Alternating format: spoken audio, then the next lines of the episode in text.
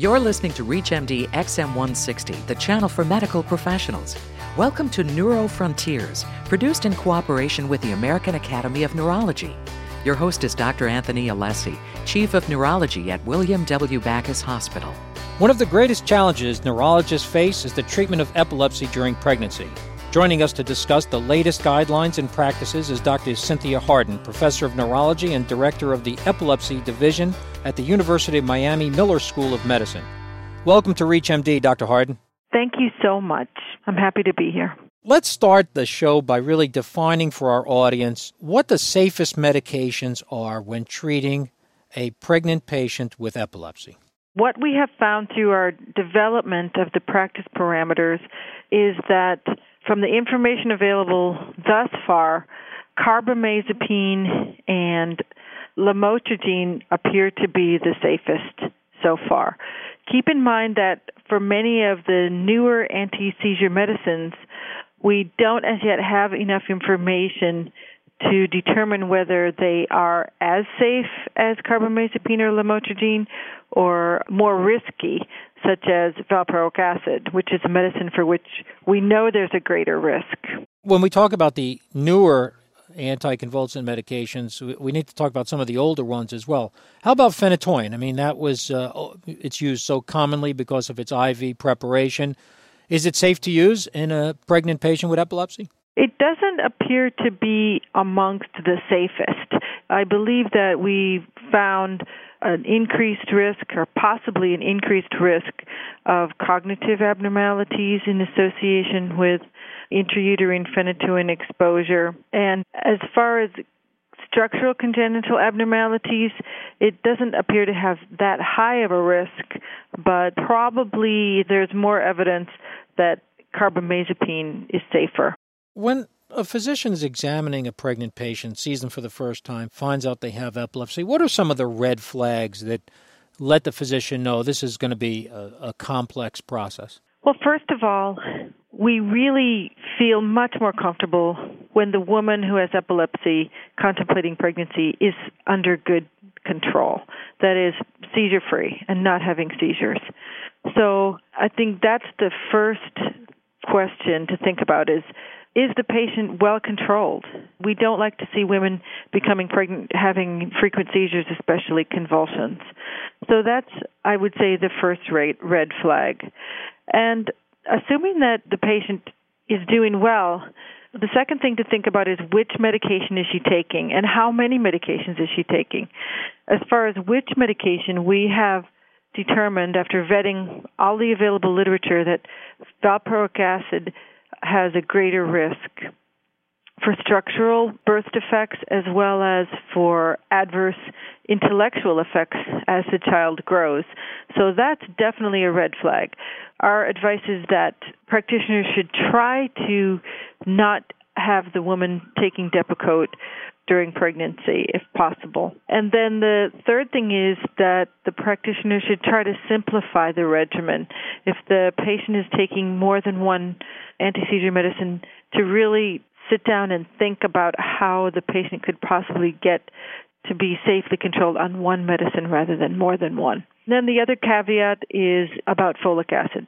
All women of childbearing potential should be taking folic acid supplements to decrease the risk of birth defects, and that's the same for women with epilepsy as well. Harden, one of the clinical scenarios I guess we face here in private practices, you have a patient who's been very stable in the sense that not had any seizures for an extended period of time, been on one medication, becomes pregnant, comes in the office and says, "Doctor, I want to come off my medication. I don't want to take any chances with this child." How do you go forward with that patient? What situation would you withdraw them from that one medication, if there is a situation where you would?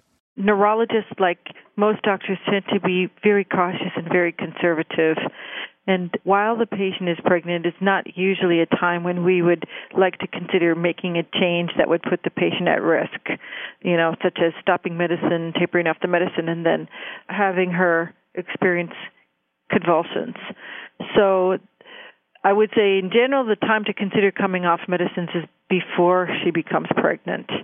That conversation hopefully should take place well before pregnancy and, and a trial of being off medicine to determine if she can be safe without seizures would be recommended. So while she's pregnant is not generally a time when neurologists would advise coming off medicine. What we can say from the guidelines is if she is on carbamazepine or lamotrigine, we can pretty much reassure her that the risk of birth defects related to the medicine is pretty low, and there appears to be little risk of cognitive adverse effects as well. So if she's taking one of those two medicines, we can be reassuring just to say there is very little risk and you should stay on your medicine to be, remain safe. And I think in general, that's probably the outlook, is not to stop medicine during pregnancy. You know, there are lots of risk factors that we look at when we determine whether or not someone can be safe off anti-seizure medicines, and these include the neurologic history. Is there a structural brain lesion? Was there a time when the patient was very poorly controlled? Did she have lots and lots of seizures before coming under good control?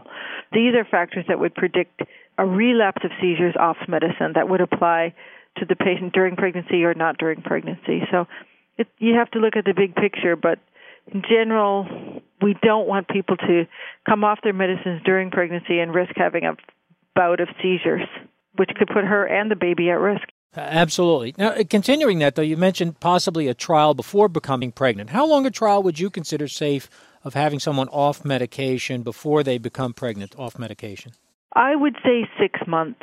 Many times if seizures are going to recur off medications with the trial of tapering the patient off medication, it occurs early. Well, you touched a little bit about the guidelines of the A A N, and can you tell our listeners how these evidence-based guidelines are developed, such as the ones the A A N put together with you? You know, as physicians, we are subject to all kinds of influences in our thinking. You know, the last patient we saw influences how we're going to treat the next patient. A small series reported of something very shocking or unexpected can influence the way we practice. So the A A N guidelines process tries to really look at the entire body of literature on a certain topic and then analyzes each paper according to its quality and generalizability. So a small series from one person's practice and what happened to those pregnant women with epilepsy would probably not be a high level of evidence that we could use to decide how to dictate practice. We really try to base our guidelines on very high quality evidence, such as a population-based study with lots of women, you know, to make it generalizable so that you could say, okay, this is what I can expect in the patients I treat, because it's very high-quality information using a large number of patients, not a small series, not a specific type of patient that you may not see in your practice. So the A A N guidelines process tries to base their recommendations on how to practice neurology on uh, very strong scientific evidence. And they're very critical. I mean, in this process, most of the papers looked at are tossed out because they're not good enough. So the guidelines tend to be based on very well-performed large scientific studies so that we can say, yes, this is close to the truth. This is as good as we can get as far as predicting what the best thing is to do for our patients. And it's a long, rigorous process done with lots of input from people of different disciplines, you know, different types of practices, pediatric, adults, and then we can have the input of biostatisticians and general practitioners, too, to get just, you know, their outlook on really what's important. So it's a rigorous process. I think that it's often useful, and there can be limitations, too. Like we find out there's not enough information about the newer anti-seizure medicines, for example.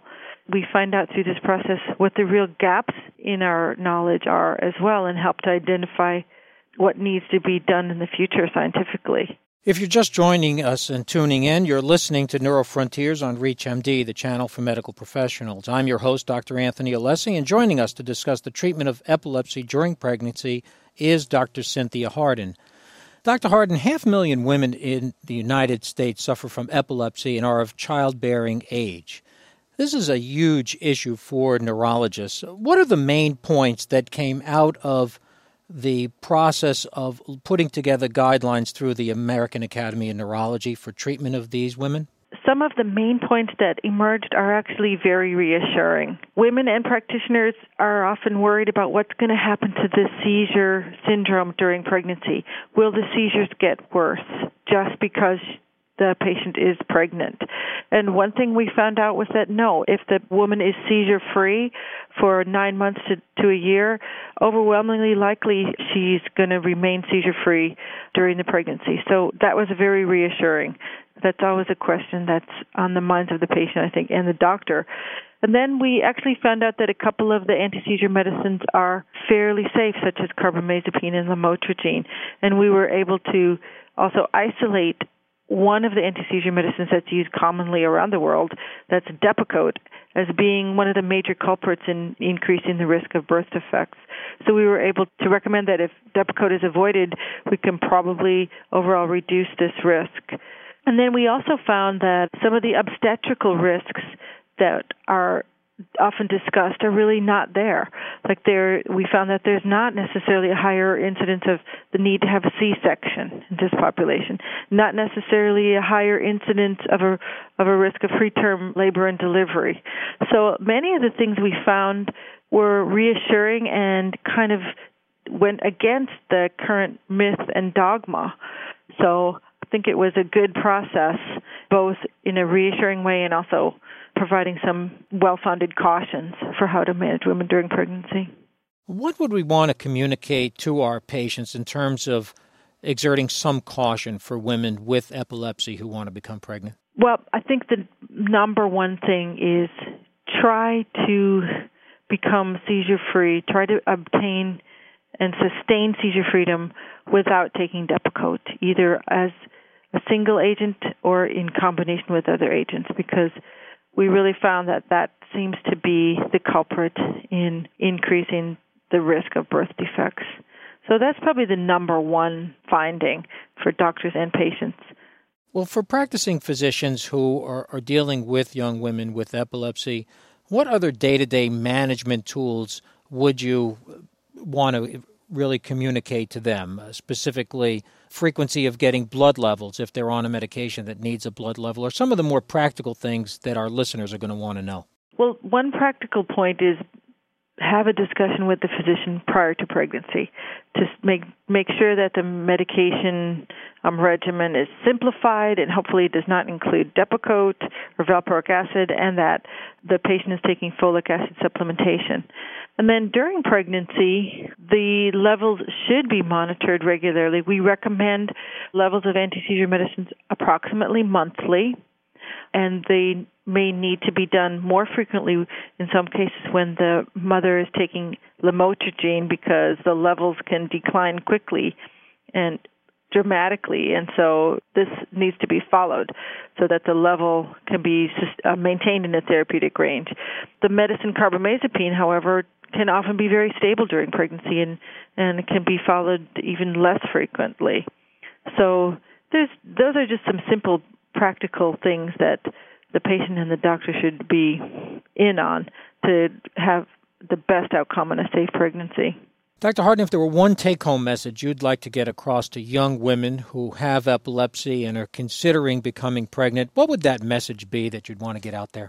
I think based on my experience, the, the number one message would be not to categorically write off the idea of getting pregnant and having a baby.